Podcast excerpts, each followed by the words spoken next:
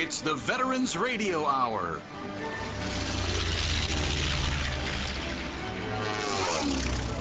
Proudly supported by McDonald's and their national salute to the U.S. military. Now, stay tuned for the Veterans Radio Hour next on the TRN Talk Radio Network. Tango Charlie Bravo, you're a go for the Veterans Hour. Hi, uh, she'll have a Happy Meal and I'll have the Big Mac. Dad, when will I be old enough for a Big Mac? When you're in college. College. Now, when you register specially marked McDonald's gift certificates at upromise.com, a portion of the value goes into a uPromise account for a child's education. So, the more specially marked gift certificates you buy, the more you'll save for college. I want to be a doctor. Hello, gift certificates. Sign up for free and get the details at upromise.com. We love to see you smile.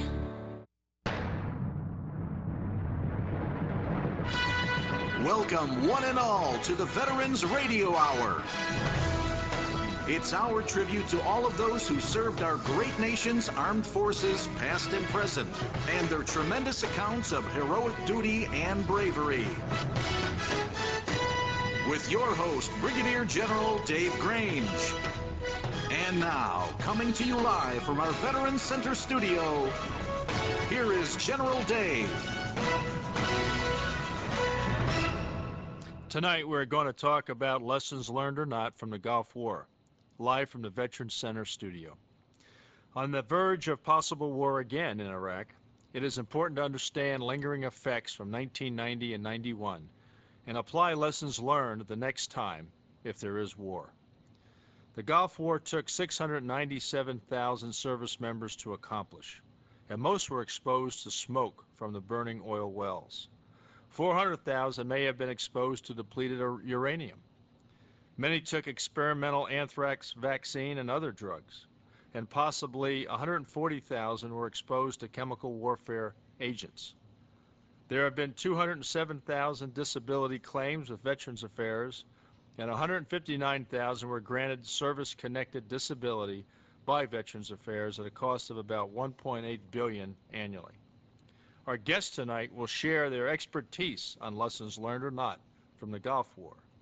We have with us Mr. Steve Robinson, Executive Director, National Gulf War Resource Center, Ms. Erin Cole, spokesperson for Veterans for Common Sense, Tim Malberg, Office Manager and also Platoon Leader XO for the Illinois National Guard, uh, one of the companies, and Jeffrey Sachs, Sergeant, Chicago Police Force, retired as an Army Major.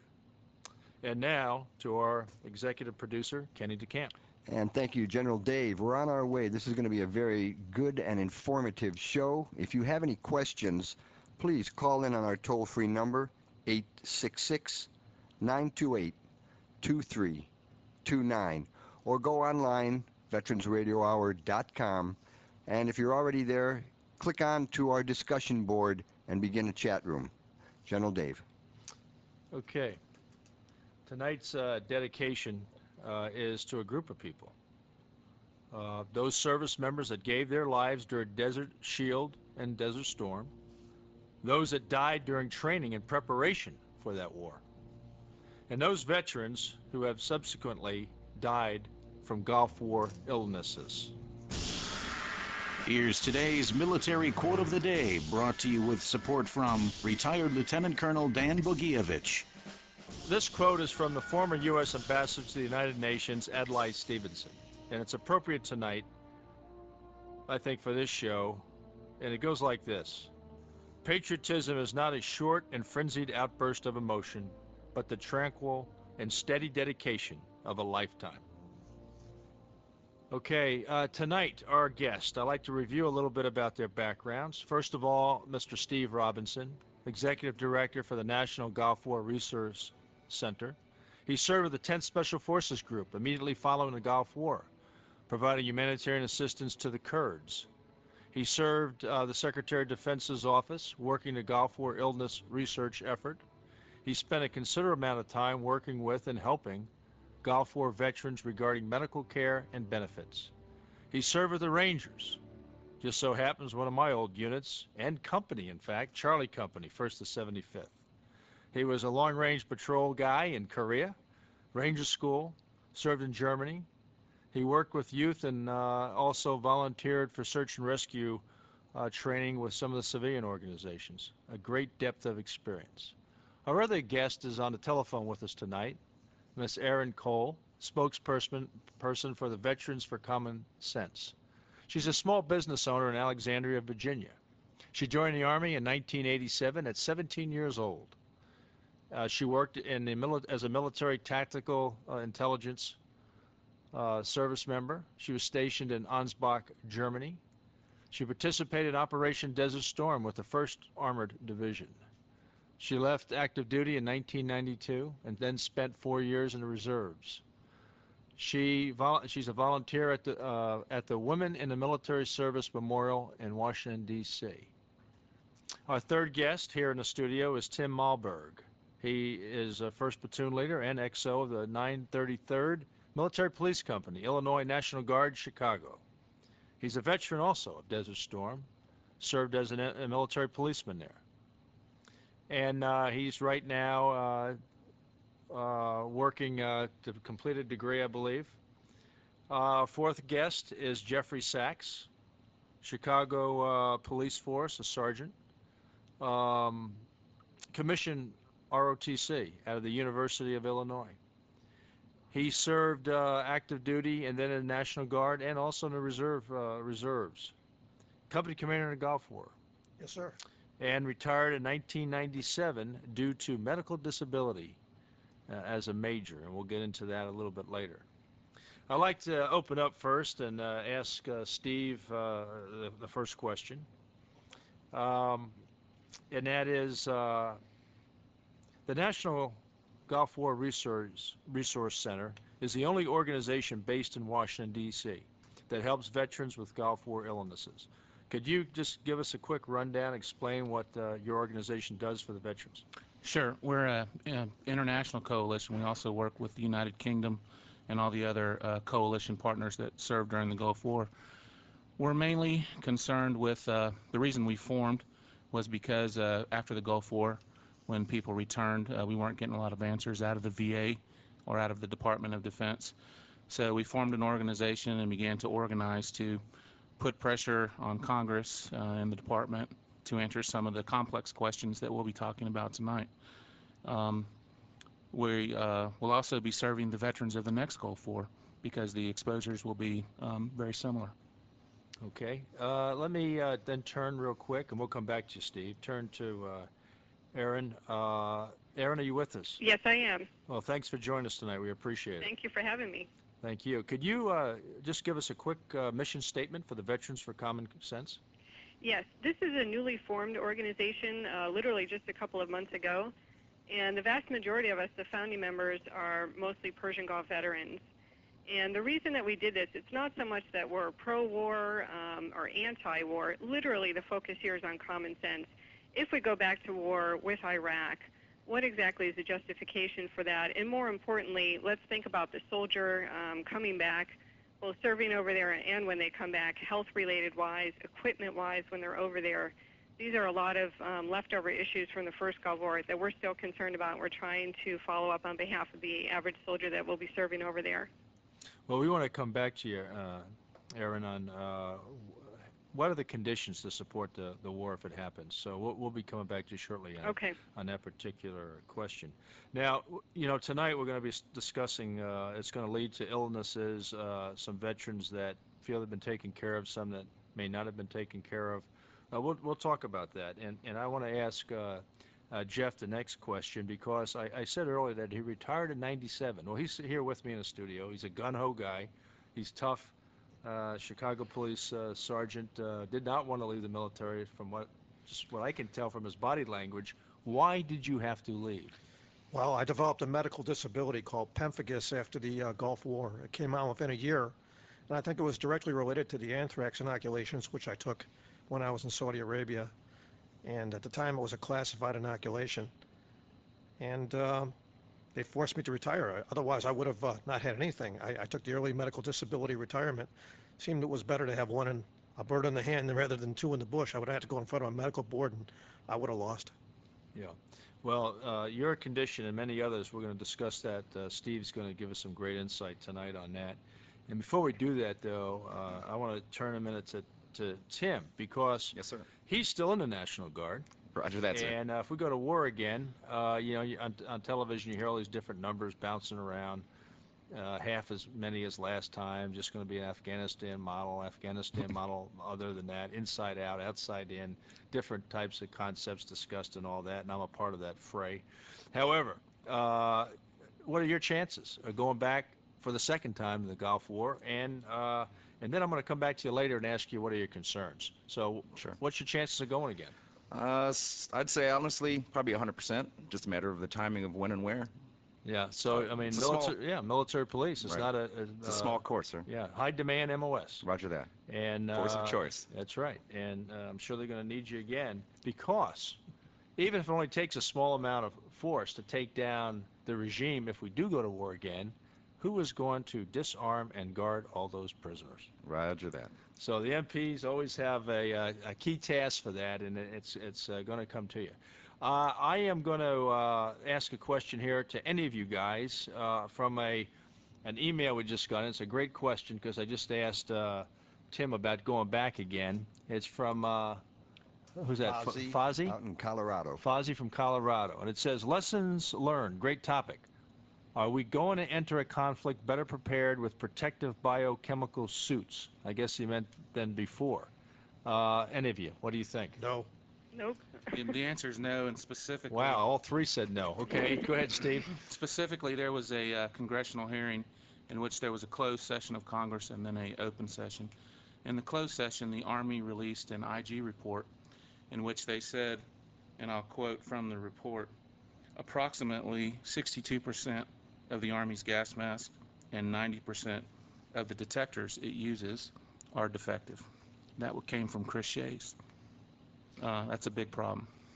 Yeah, that that is. Uh, I don't know. I've been I've been fortunate. The units I've been in uh, before I retired had some pretty good uh, priority.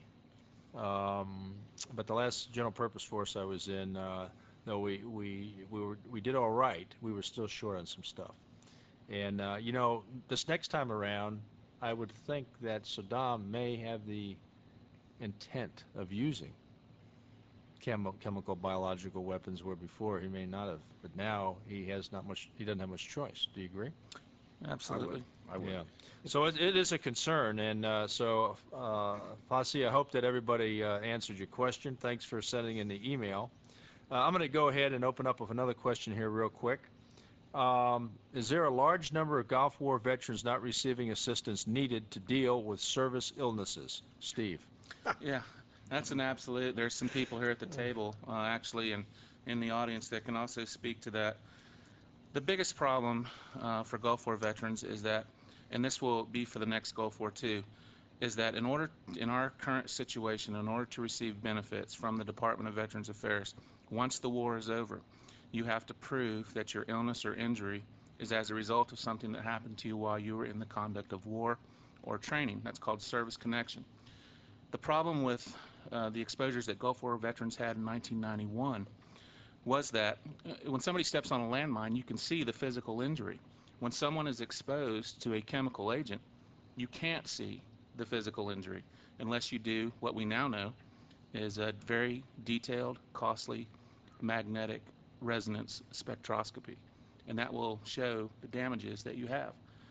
We still don't know what the effects are of uh, certain biological agents that may be employed. And there currently is no law or um, discussion about how to take care of soldiers should they be exposed to such things upon the return from this potential next war. Erin, do you get involved in uh, any of the stuff that Steve just talked about? Well, literally from that perspective, um, I would speak from personal experience.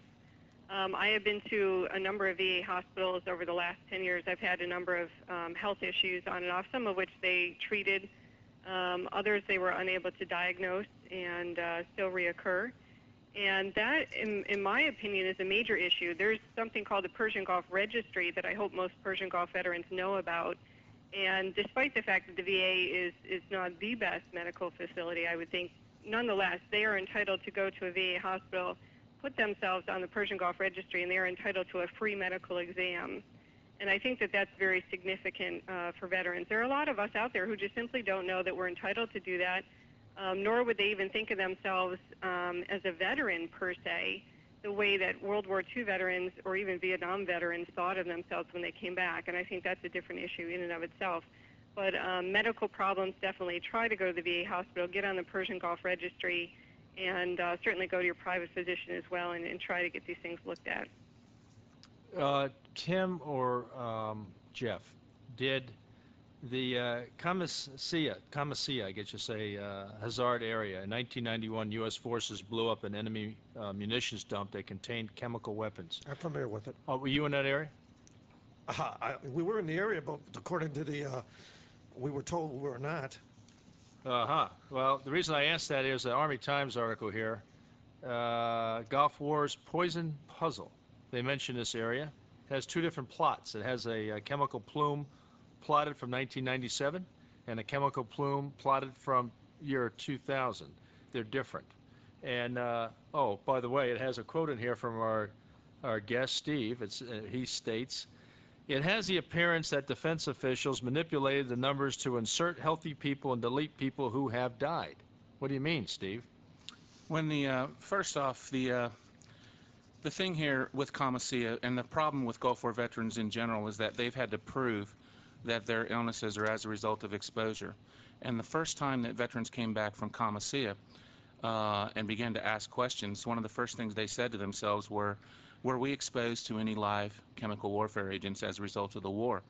The Department of Defense told them for seven years after the Gulf War, no. There were no live chemical agents in theater. Saddam didn't use anything offensively. There's no reason to pursue this avenue of approach.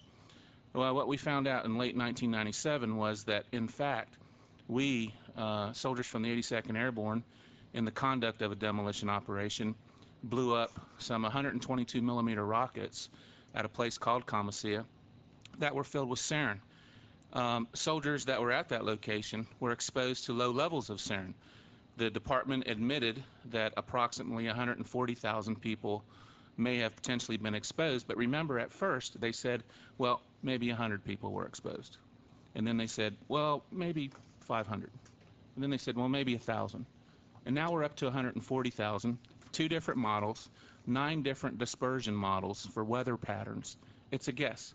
Yeah. Um, the director of the of this organization who did this model came to a conference that I was at and said specifically uh, I won't use the uh, curse word that he said, but he said it, it's a wild guess. And uh, that guess has been used to deny benefits for those people that were exposed. There's two abstracts that are coming out in the next two weeks that prove what Gulf War veterans have been saying all along, and they're from the Department of Defense. And they say specifically that exposure to low-level sarin is harmful and causes long-term health effects. Watch Well- for that to come out in the news. There you go, those negative vibes. Yeah. Well, I, I'm sure it will. Uh, Tim, were Yes, you in, were you in that area? Uh, let's see. Started off down in Khobar Dhahran. Here, you like ma- show them this map. Erin, were you in the area? I never received those letters that they're talking about. Yeah, were you? Yeah, but were you in this, the area of this uh, study on the on the uh, sarin?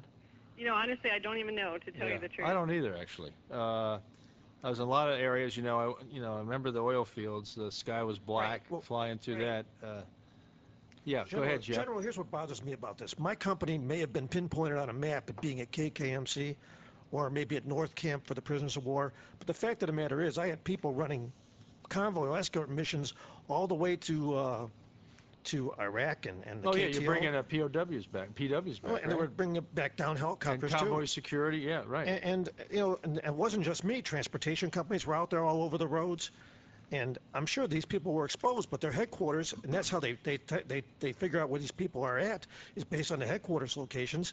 I may have had 160 people in my company, but they were not with me.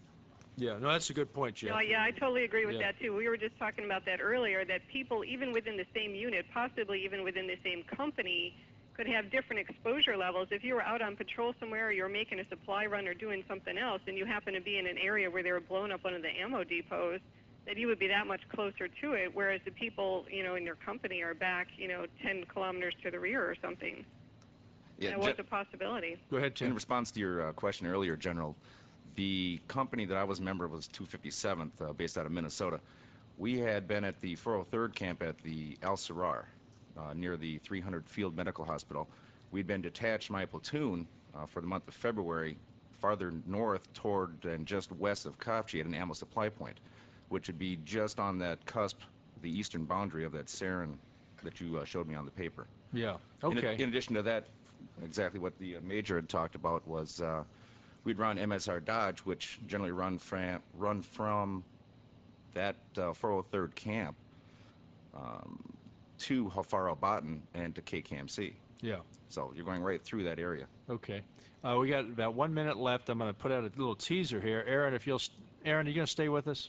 Sure. Good, because what I want you to answer is, uh, it's from one of your newsletters on Veterans for Common Sense, or maybe it's a study, I'm, not sure. But anyway, one of the points is, because troops returning to battle may be exposed to many of the same dangers we faced in 91, the Department of Defense must ensure full force protection in accordance to U.S. public law, and returning veterans must have full and immediate access to the Department of Veterans Affairs when they return home, including health care, readjustment, counseling, and disability benefits if needed. So we're going to go in the second uh, segment, we're going to go into that. Erin, please keep that in mind and all the rest of you, please. Mm-hmm. Great. This is our 12th program on the Veterans Radio Hour. We thank you all for being a part of it, and especially tonight on a, a, a very important subject that we're expanding on, dealing with what's coming up in our future. We have to thank GIM Productions in Naperville, Illinois for all the help they've been giving us, and the National Vietnam Veteran Art Museum in Chicago, Illinois for joining on board with us right now. The Vietnam uh, Veterans Radio Hour is made possible through the generous support of a lot of individual and founder members. So if you can, become one. Just uh, go on to www.veteransradiohour.com and we'll get you plugged in with us right away.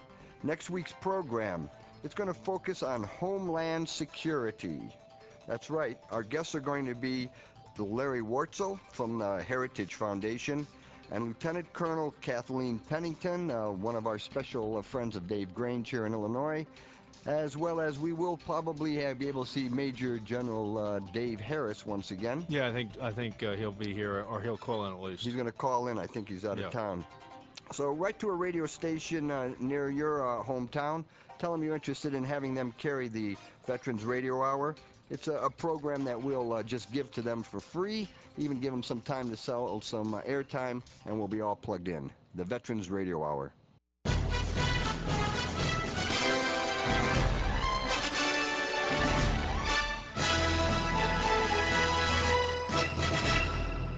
Way anchor, mates. The Veterans Radio Hour now continues full speed ahead on the Talk Radio Network. Aye, aye, sir.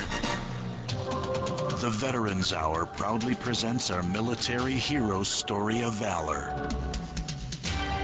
Our hero tonight, Staff Sergeant James Bondsteel from Michigan, Company A, 2nd Battalion, 2nd Infantry Regiment, 1st Infantry Division. Action near Lang Son, Vietnam, 24 May 1969. On a relief mission to save a friendly unit under fire from a North Vietnamese Army battalion, Sergeant Bondsteel attacked and destroyed four enemy bunkers right away. He then ran across 200 meters of open ground under fire to assist another faltering unit, whereby he destroyed four more bunkers and a machine gun position. Wounded by an enemy grenade, he refused medical aid and assaulted, destroying two more occupied bunkers. He then saved an officer's life, fighting an enemy soldier, striking him down hand to hand. Sergeant Bondsteel rallied his unit to fight off enemy assaults until his company was relieved. He had destroyed 10 occupied bunkers, accounted for a large toll of the enemy dead, to include two key enemy commanders. Sergeant Bondsteel's extraordinary heroism reflects great credit on himself and the United States Army. The Veterans Radio Hour salutes the Active Service Person of the Week, made possible through the support of Pabst Blue Ribbon Beer. As they say, PB Army, ASAP. Pabst Blue Ribbon Beer, available at your local retail outlet. The active service person this week is Captain Melody Charles. deployed from Fort Bragg, North Carolina to the war zone near Afghanistan in support of Operation Enduring Freedom. She is married to Chaplain Major Charles. An Army, Army chaplain, they have two sons, Jacob 2 and Alex 12. Melody is an acquisition officer for the operation. She joined the Army as a private, became a Russian linguist, went to the Green to Gold program, was commissioned and became a finance officer. Who are you, Captain Melody Charles? And now back to our guests. Okay, we're back again. We had left off with a key question uh, from Erin. And Erin uh, Cole is a spokesperson for Veterans for Common Sense. Uh, and with her here, with us in the studio is Steve Robinson, Executive Director for the National Gulf War Resource Center, Tim Malberg, a, uh, MP, uh, platoon leader in the Illinois National Guard, and Jeff uh, Sachs, Chicago Police Force a veteran.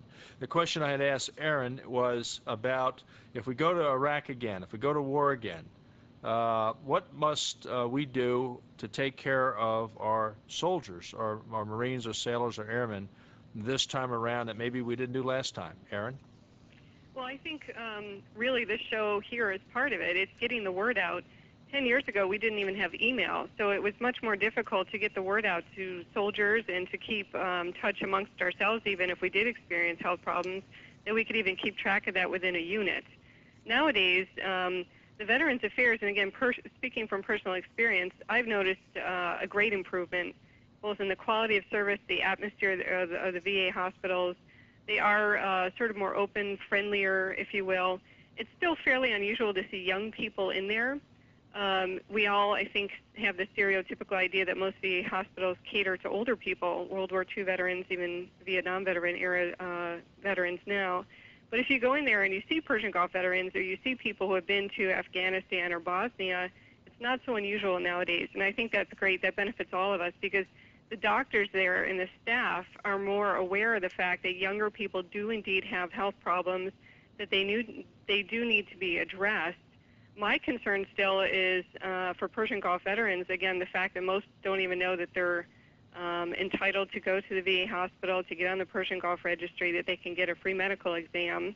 Um, they do have readjustment counseling. They do have, obviously, health care um, that is provided. Uh, I think it's very interesting now that there's only two major organizations that I know of, the National Gulf War Resource Center and now the latest one, the Veterans for Common Sense, um, are the only two major organizations I know of that deal with Gulf War veterans, um, that lobby on their behalf, that are concerned about their issues. And even the National Gulf War Resource Center was only formed back in 94, 95. And Veterans for Common Sense was just formed in 2002, just a couple of months ago.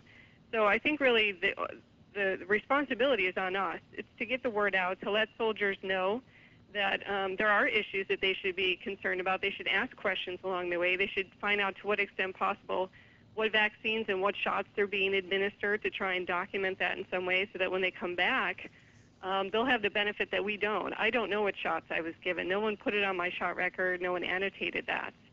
So if I come back and I go to a VA hospital, I cannot prove to them what I did or didn't receive. So to the extent possible that they're aware of these issues and that they try to look out for themselves um, so that when they come back, they'll have more information. They'll be armed literally with more information to fight for themselves at that point. A great point. I think Steve has a follow-up to that. Go ahead, Steve. Yeah, I would say that the specifics that that were mistakes in 1991 that need to be corrected are there were poor medical record keeping before, during, and after the war. There was a lack of unit location and information as to where you were to these different exposures. There was no environmental monitoring, i.e., the oil well fires.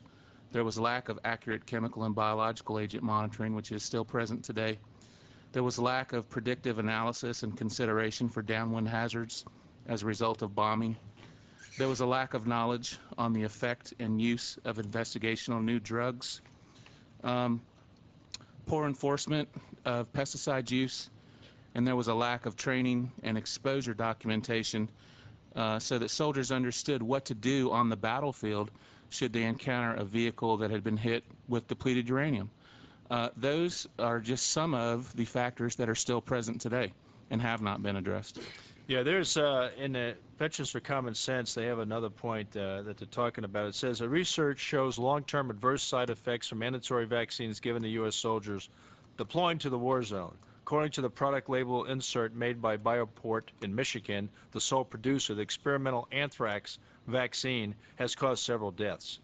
And uh, I, I don't know for sure. I know I had the shots. Um, I, you know, I don't know. I, I guess some people have had some problems, but you know, in our in our audience tonight, uh, we have Sam Sam Sam uh, Fontino, and he's here. And Sam, you have, is it your son that um, has some injury? Yes. Yeah. Could you explain that to us, sir? Sure. Um, my my son served in Desert Storm, and then after Desert Storm, he had finished his tour. He came back, and he decided that he was going to make uh, the Army a career. So he reenlisted and was uh, in the Army for a short period of time, and then was sent to Korea. Prior to, to going to Korea, received an anthrax shot, his first one.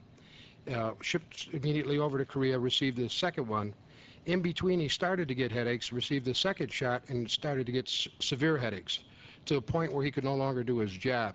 He uh, works on helicopters repairing the uh, sheet metal, and he would get dizzy, and they were afraid he was going to fall off the scaffolding and so forth. Since that period of time, uh, he's not been able to do anything. And Steve, I'm wondering, what kind of information can you disseminate to him and to other people who are having the same kind of problem and not getting any help at all? They're going to release him, but that doesn't solve the problem. Right. Well, the first thing I should uh, let you know is that the vaccine that your son received during the Gulf War has been pulled off the market by the FDA, which indicates that there is a problem with it. Uh, number two, there's been GAO reports that cite that the vaccine uh, was altered without the FDA's approval, and that produced a vaccine which was 100 times more potent in the protective antigen level than it's supposed to be. Number three, most importantly for your son, is that because of these vaccine injuries that we've started to see from the use of the anthrax vaccine from 1990 all the way up till today, Walter Reed Army Medical Center has stood up a vaccine injury clinic. And if your son hasn't been through that clinic yet, he is certainly authorized and should be sent there immediately to receive the treatment that they provide. Uh, and the last thing is that, um, as uh, the general said, we don't know if the vaccine did or did not cause the illness, but it makes, you know, kind of common sense that it came on after he received his second shot. The point there is that we're all different genetically, and your son may be, along with other people that have been injured from this vaccine, genetically predisposed to be injured from it, and he should receive care and compensation and not just be booted out of the military without a just cause, just just care for him. I want to go to uh, Jeff on this too. Jeff, you, we were talking earlier about DNA samplings, or what, Well- would, would you explain that? That was very interesting. I was contacted by Walter Reed several weeks ago, which surprised me about this. Apparently, uh, all of us who are in the military take an HIV test. We take it every two years to make sure we don't have HIV. They saved the samples. It was right out of the X Files. I couldn't believe that they saved the samples from the 80s. They have my blood serum, and from every one of these HIV tests, they've saved it somewhere. God knows where. And uh, they want to take a look at it to see if uh, other people might be genetically predetermined to develop a uh, reaction to the anthrax vaccine. So I gave them a release, and I, I hope it works out, because if, if they can prove that it, uh, this anthrax vaccine actually did this to me, well, now I've got a good case, because the VA certainly hasn't done anything for me. They fought me tooth and nail. Yeah, that's uh, good information. And Sam, uh, we better get on this this thing with your boy. Uh, you can't let that hang. No, I'm going to get that information to him, and I appreciate, Steve, more than you can say, uh, the, the type of information that we're getting out across these airways. This stuff doesn't get out to the people, not only my son, but all the other guys that really need it. So thanks to the radio program, and thanks a lot to you, Yeah, Steve. thanks. That's one of our mission essential tasks is to do that. I'm going to go to Tim a minute. There's one. What mistakes? You know, this is about lessons learned, good or bad. Okay. What mistakes have we not corrected from the Gulf War that our service members will experience from uh, Afghanistan or Gulf War II. Tim, any ideas? Can you give us one? I think Steve had touched on it earlier, the improved statements, or imp- I should say improved um, suits that uh, are, should be available. And if you're only talking 90% of those are not really operational, it's been 10, 12 years. I don't understand why it can't be done. I mean, I watched those uh, same C-SPAN and CNN briefings that I believe you were part of, and I was really uh, very surprised at that. I, I could not believe that that was actually the case. Yeah, good good comment. We're gonna we're gonna go into some more uh, war preparedness here. That's a good lead-in for the third segment. I want to ask a quick question. It came over the email. Do you think that the military uh, still engages in biological testing of our own troops? Steve.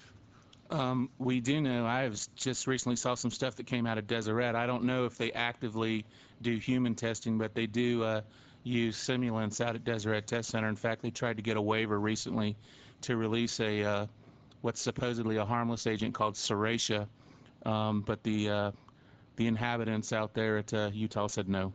Okay, we're going to now go and recognize our Veteran of the Week thanks to our corporate sponsor, McDonald's. McDonald's Veteran of the Week tonight. We'll discuss Leonard uh, Salaby, a McDonald's owner-operator, served over four years in the Army from 1960 to 1965, stationed at Fort Bragg, North Carolina, and Fort Benning, Georgia, and also in Germany. Leonard said, the opportunity to develop leadership and responsibility really made his life what it is today. He joined the Army as a private and was given the opportunity to go to Officer Candidate School, OCS, where he made the most of his opportunity. There were lots of opportunities to learn in the Army, he said. Leonard has the distinction of being part of the first Pershing missile deployment for the United States. When asked what he is most proud of as a McDonald's owner-operator, Leonard said that it is having his daughter and nephew as second-generation McDonald's owner-operators. Welcome, class, to Daily Economics.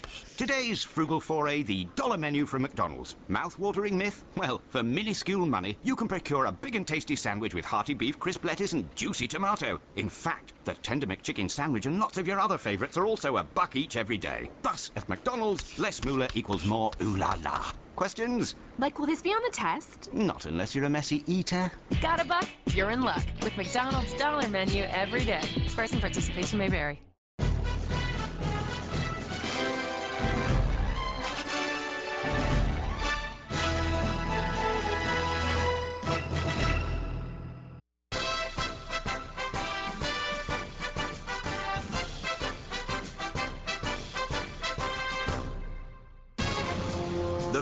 Hour now returns to full readiness on the TRN Talk Radio Network.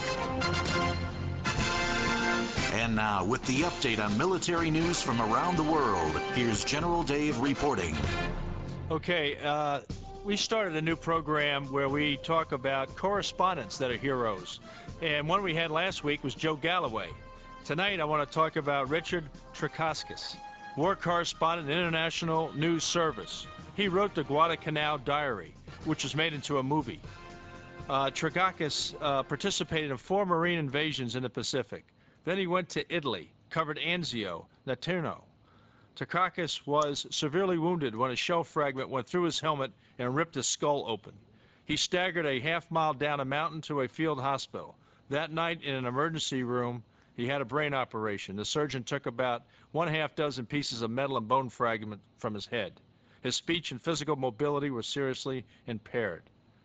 Tregaskis returned to action in France, refusing to go on convalescent leave to the United States. To our correspondent hero, thank you. Okay, now we're back to our show and our guest. Just a reminder, we have Steve Robinson, Executive Director for the National Gulf War Resource Center. On, on the phone with us, we have Miss Erin Cole, spokesperson person for Veterans for Common Sense. In studio, we also have Tim Malberg, platoon leader, executive officer for an MP company in the Illinois National Guard. And we have Jeffrey Sachs, Chicago police uh, officer, sergeant, uh, who's retired major from the United States Army. Now, I want to start off this segment, our last segment, with a, a write-in front in our chat room from Henry in Berlin, Germany. And he's asked a question. Steve, this is probably for you. Uh, who funds the Gulf War Resource Center, and where are you located? We're located in Silver Spring, Maryland, and we're funded by individual members members who join the organization, and by individual donors who wish to uh, to help the Resource Center in its mission. Um, interestingly enough, I'm just now starting. I've been in the job now for a year, and uh, we're starting to form a teaming agreement with other people to get some very major corporate sponsorship to for organizations like ours um, to just try to get help to veterans. You know, we're not here tonight to try to prevent a war. Uh, my organization is here to make sure that the mistakes of 1991 aren't made again on a new generation of veterans. So it's pretty easy to buy into that theme. Uh, we're very pro-American. We, I love my country. I served 20 years. Um, that's the kind of organization we are. Okay, let me go to uh, Erin, uh, back to, to her. Uh, Congressional Watchdog wants the Pentagon to keep better better health records. Uh, what, are, what are they going to do? Do you, do you know much about that? I, I don't know much about that. My main concern with that would be, again, um, as Steve mentioned earlier, record keeping in general, both prior to and during deployment, and again after the troops came back. Um, there wasn't really a standard involved there. There were some troops who knew which shots and which vaccines they had received, some that did not. Um, again, as an enlisted person at the time, uh, no one told me and I didn't ask. And if someone gave me the order to stand in line and, and get a shot, I did that. Um, so my one suggestion for the new generation of troops going over is to whatever extent possible, keep your medical records, make copies before you even go, if that's possible. Um, when you're over there and you're receiving shots, ask what they are and annotate it, even if, even if you have to do it on your own, if you keep a journal or something else, which I did at the time. Uh, to whatever extent possible, make sure that you have some control over your own medical records. I would not rely on the VA or Department of Defense to do that for me. Uh, so whatever extent possible, um, try and keep track for yourself. Always, always keep rec- make records of your stuff. Always make a copy. Yes. Uh, I agree. I mean, that's uh, a prudent thing to do. All veterans out there, please do that because things somehow get lost. Uh, oh, I want to ask you. This is going to be your final question, uh, Erin. Uh, it's not fair to ask you, do you or do you not support war uh, with Saddam Hussein? Give me uh, one critical point of why, if we go, what we should be cognizant of. Uh, I think the main point, again, is that our military is as strong as it is because its troops um, choose to serve in it. It's a voluntary force. These people are going over there giving selflessly of themselves, just as we did. And when they come back, we need to repay them uh, with respect, but also quality services. They need to be taken care of um, health-wise. They need readjustment counseling. Um, I am not, again, pro or anti-war. If we do go, again, the focus here is on common sense, and let's look out for the average soldier. Okay, we got about two minutes left. I want I got three guests. I want to quickly do a 30-second wrap-up. Steve. We got to answer uh, three questions.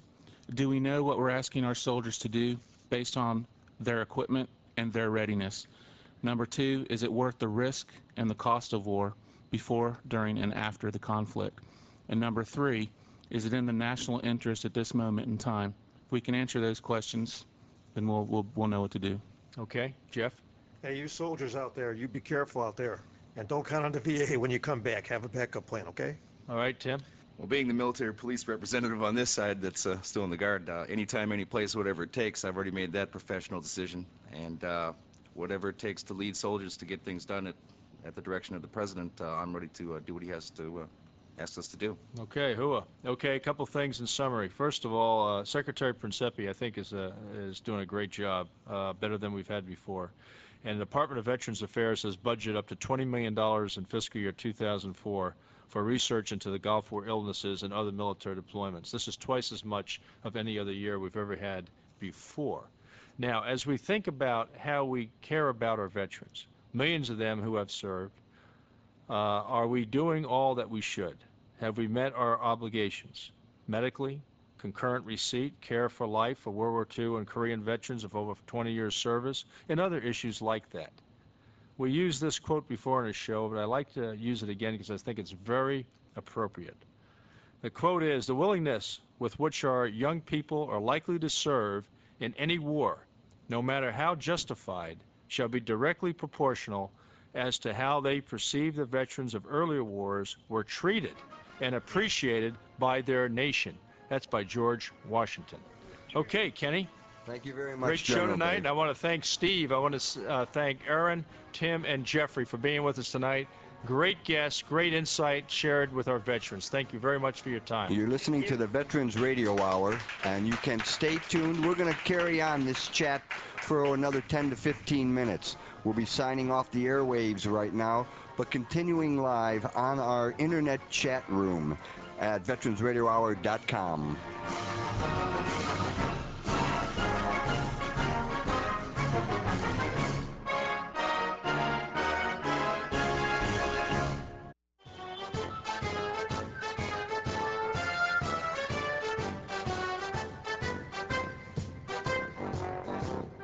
We're back at the Veterans Radio Hour table live talking with our guests. And General Dave, why don't we take uh, take up a little bit further with what we've been talking about in relationship to the Gulf War? Yeah, you know, you know whether we agree or not, uh, war is a good chance it's it's it's around the corner.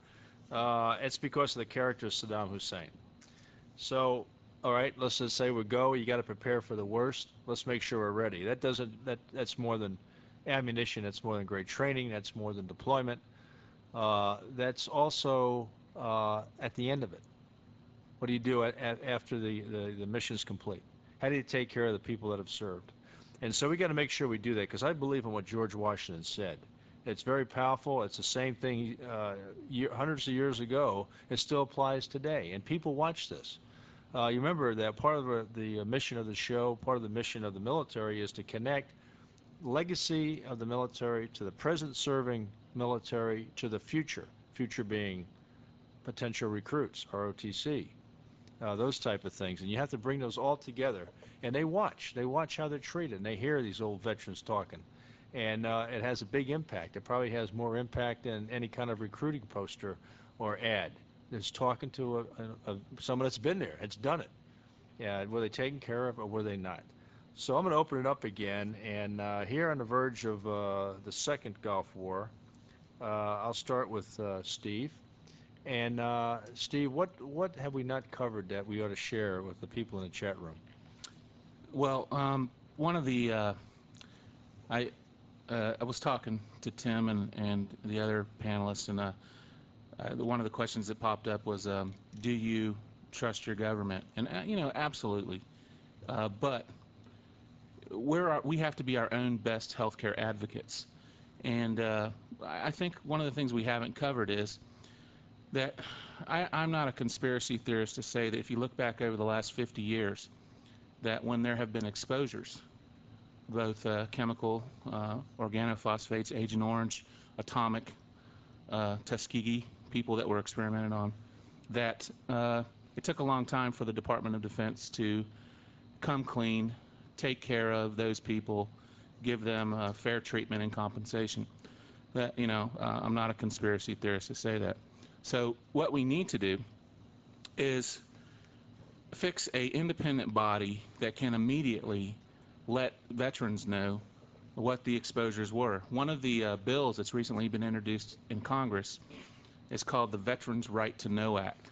And what it does is it says that if there's an exposure or if there's a testing or if there's an investigation on a new drug that is thought to be harmful, the veterans have the right to know what it is, how it affected them, and how to best obtain medical care and treatment. And it's independent from DOD. It will be uh, oversaw by the GAO or some independent body like the Institute of Medicine or someone else. But we've got to establish that mechanism because of the past 50 years. There's a lesson. That's a lesson. So if we can get that law passed, it'll benefit veterans. Yeah, great points. Uh, Jeff, uh, Tim, anything, just jump on in here. This is on the stuff we're talking about. Well, Go ahead. The floor is yours. Traditionally, we have not taken care of the veterans as far as these exposures went. Agent Orange from Vietnam, the atomic veterans, mustard gas in World War II. And, and I mean, they were not, they did not treat me right, that's for sure. But uh, my son just finished his obligation, in the 101st, he just finished his enlistment. And my other son's an ROTC, and I would encourage them to defend the country because, I- I mean, uh, I, I never expected the government not to take care of me, but uh, by the same token, it's my country and I- it has to be defended. Yeah. That's every citizen's obligation. You know, it's a great point that if I just, I just want to compliment a point that you just made, Jeff, and that is that here you felt you weren't treated properly uh, from the complications you had, but at the same time, you're, you're feeling so strong about your the nation, about service obligation, that both your boys are committed to it and you support it. And so it's not that uh, you are bitter about service. It's just that when the service is completed, you feel you should be treated accordingly to to your service. Would would have been nice, but the, uh, the values that I had when I went in, they're still there. Yeah, that's powerful, and I- and that's I think I think that uh, you, you you can uh, you can be disappointed with things, but you can still be very proud of your service. I know I am. I wasn't happy about everything that happened to me in the military, but I'd do it again in a heartbeat. And I go on with my life. I don't dwell on it, and that's why I'm on the, the Chicago Police Department's bicycle patrol. There you go. Gotta stay fit. Yeah. To the Yeah. best you can. Yeah. That's right. Uh, Tim? I would focus more on I cannot believe that the nation cannot afford to take care of their veterans. I've heard that philosophical argument for the last 15, 20, 30 years. Uh, as a percentage of GDP, GDP I, last I read, I believe we're at less than 3%, which is concurrent to 1940 pre-December 7th World War II entry levels. Now, if others want to talk about concurrent receipt you you had mentioned before, General, and all the other cost factors that may go into taking care of those veterans, as percentage, I don't see where there's a problem with the financing of it only. Well, I agree with you, and and you know it's it's it's about money, a lot of it, uh, not all of it, but a lot of it's about money, and uh, but it's an obligation. I, I just don't think you have a choice. I think that if if you serve the country, the country takes care of it. It's a two-way obligation.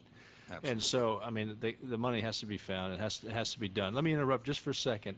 Kenny has a has a chat room message here he wants to share. Well, one- one of our guests that's always in our audience every week is uh, Robert from the Dallas Trucking, and his sister is now turned on to, to be one of our chat room people, Eileen, and she sent us a nice little chat right now. It says, "Thank you to all of our veterans.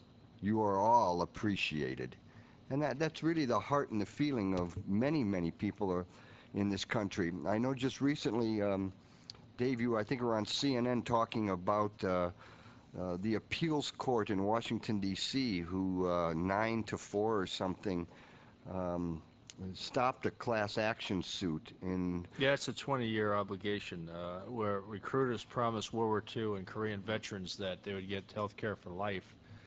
And, uh, and the, that decision you just mentioned stated that legally it's not binding. Um, I think that's going to get turned around. I, I, how could you, how could you turn down, uh, you know, World War II and Korean veterans? I mean, it just I can't imagine it, and I, and um, interpretation of, of the law on that. But I, I just don't know how you could sleep at night making that decision. But I, I think it'll be reversed. We what do you What do this you think. Steve? I was going to say that, uh, you know, we also made a binding contract with our government just on a raising our right hand and swearing to defend and support the Constitution, and that debt, uh, you know, that debt needs to be repaid. Uh, how would it? How would our nation? How would we operate as a nation if the soldiers use the same methodology to say, well, you know, I redig on, I renege on my uh, commitment to you, and I, I take back my right hand. Uh, I'm not going to support and defend. Right, because it wasn't some kind of another contract, but there was an oath of, of, of office allegiance there. Erin is is uh, Erin, you're with us still, aren't you? Yes, I am. Yeah, is Veterans uh, for Common Sense? Uh, are you involved in the 20-year issue or the concurrent uh, receipt? No, actually, to be perfectly honest, because we're such a new organization, we're really focusing on, on getting up and running right now. Okay, then take it on. That's another mission for you. Exactly. All right. okay. You know, I, I heard that that also lost because uh, everyone who voted uh, in favor of the government's position uh, were non-veterans, and the four people who voted uh, to go along with Colonel Bud Day, who's been handling this class action suit, those four people all were veterans. Right. The interesting thing is that uh, uh, how this ties in with VA. Recently, uh, you know, the VA requested a certain amount of money for its budget to run uh, for a portion of time, and it was underfunded, $275 million, in an already struggling organization trying to take care of all veterans. So, number one, we've got to fund that organization. That's the first thing. And if we've got money to rebuild Iraq, then we ought to have money to take care of the veterans here in America that will fight that war.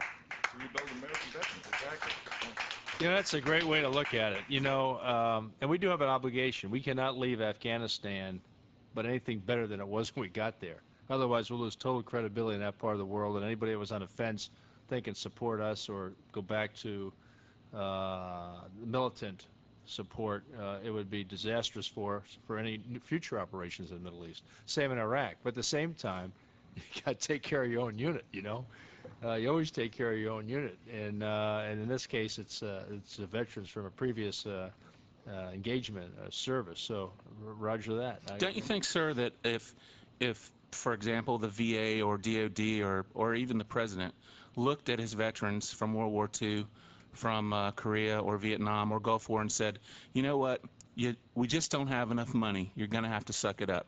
Don't you think they would? But that's not what happens. Yeah, it, it- it's yeah. In other words, there's an impression of deceit. Yes, absolutely. Instead of just uh, coming forward, any any anybody in, in the administration saying, "Hey, we, we just don't have it."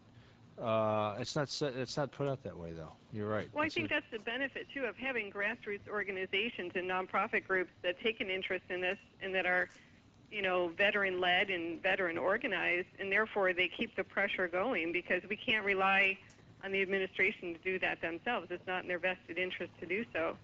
We have to look out for ourselves. That's right. Uh, here, here's a. Let me uh, interrupt just for a second. Here's a, another uh, chat room from Steve in Wisconsin. Does the government have a limited budget for VA benefits, uh, or is a or is the budget unlimited? Well, I'm sure it's. It's absolutely Yeah. limited, and this year, uh, President Bush underfunded the VA's request by $275 million, and uh, that causes potential harm to all veterans that go to these facilities. Not to mention that the VA is downsizing the facilities to which people can go to. So if you have less facilities and less money, you have more problems. Well, we have that in Chicago right now. We have one uh, closing down. Roy, what's the name of that? Lakeside VA. Lakeside VA, yeah. Uh, and so, uh, yeah, it's happening everywhere. Here, Chicago is an example of a metropolitan area where that same uh, phenomenon is taking place. Uh, who determines the budget? Um, now, we talk about, you know, President Bush turned down some stuff, but Congress is deep into this as well. Steve, you're you're you're you're tied into the Washington a little bit, aren't you? Absolutely. Yeah, just real quick, give a quick uh, overview on uh, Congress, VA, President's office. Well, you, you actually hit the nail on the head. The uh, the secretary determines by the need and the people that come and and get treatment at the VA facilities what his budget requirements will be, and he makes a request. Then he, then he sends that uh, to Congress, and Congress either uh, will uh, support that or or not, and then that is sent to the president. And uh, if the president does not agree that the Secretary of Veterans Affairs um, does not um, has not accurately done the math, then he adjusts it. And uh, unfortunately, the Secretary of the VA said he needed X amount of dollars, and the President said, "Well, I'm going to give you less than that, and I'm going to withhold 275 million of what you asked for." Yeah. Uh, Steve, you talked earlier a little bit to me about uh, something I think it was called Bioport, or the manufacturers of the anthrax that's uh, now going through some changes. Could you, could you tell our audience just a little bit about what that was? Uh, The uh, the manufacturer of the uh, anthrax vaccine uh, currently is a company called Bioport.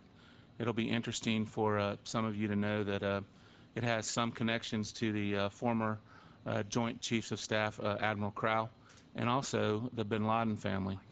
Uh, very very uh, true, very well reported. Um, also, they're the sole producer of the vaccine. If this vaccine were a tire, it would be the Firestone tire that kept blowing up. It has 11 year history of uh, causing harm, and recently it was pulled off the market, the, the vaccine that was produced from during the Gulf War. Um, there are also class action lawsuits that are going to be filed uh, on, on behalf of people who have been injured from the vaccine. And as I, we stated earlier, the uh, Walter Reed Army Medical Center stood up a million dollar facility to treat people who are injured from the vaccine. They go there and receive special care uh, as a result of their injury.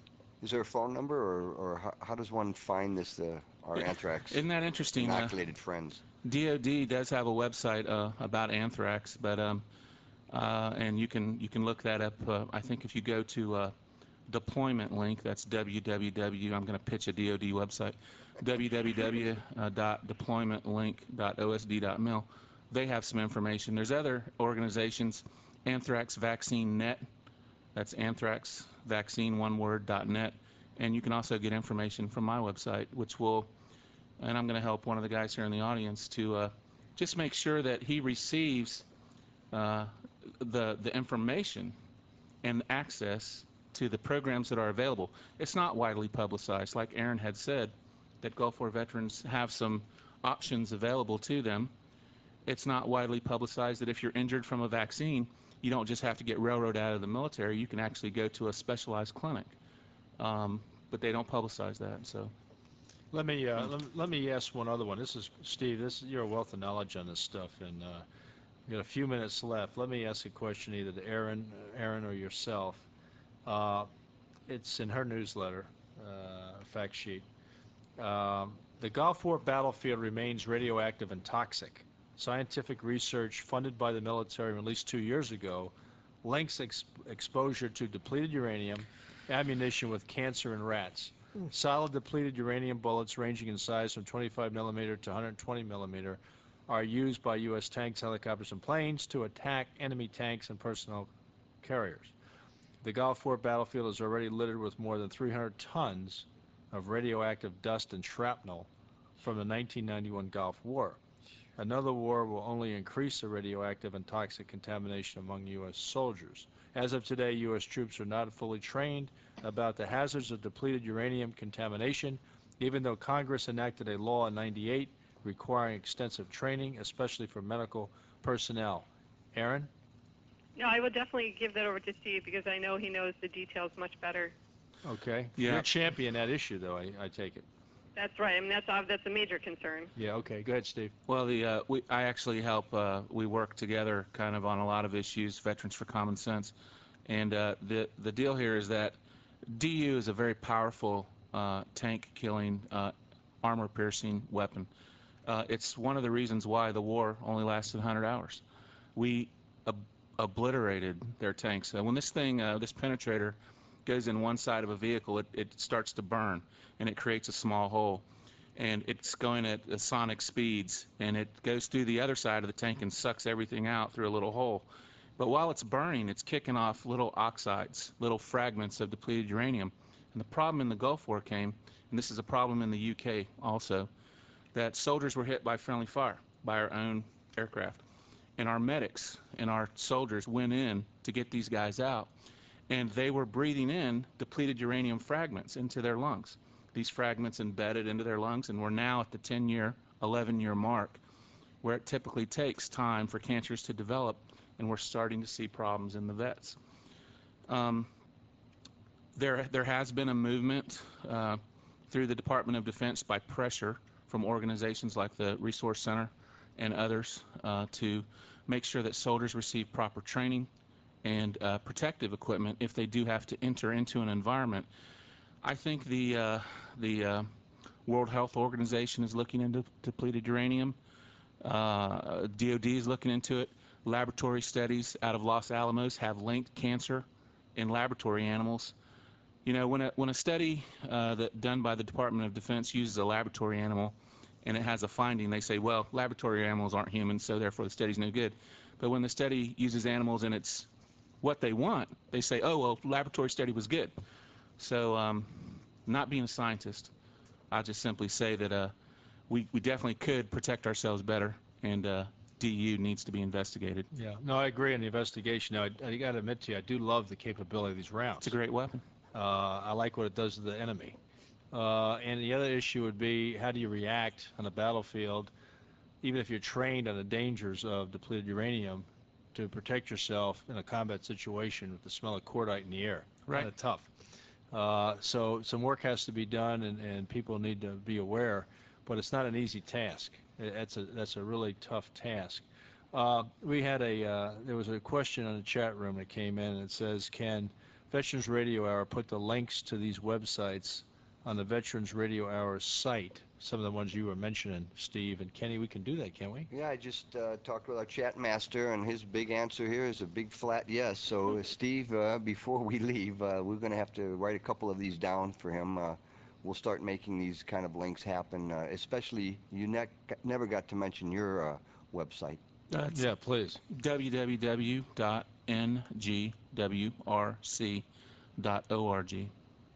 Okay, great.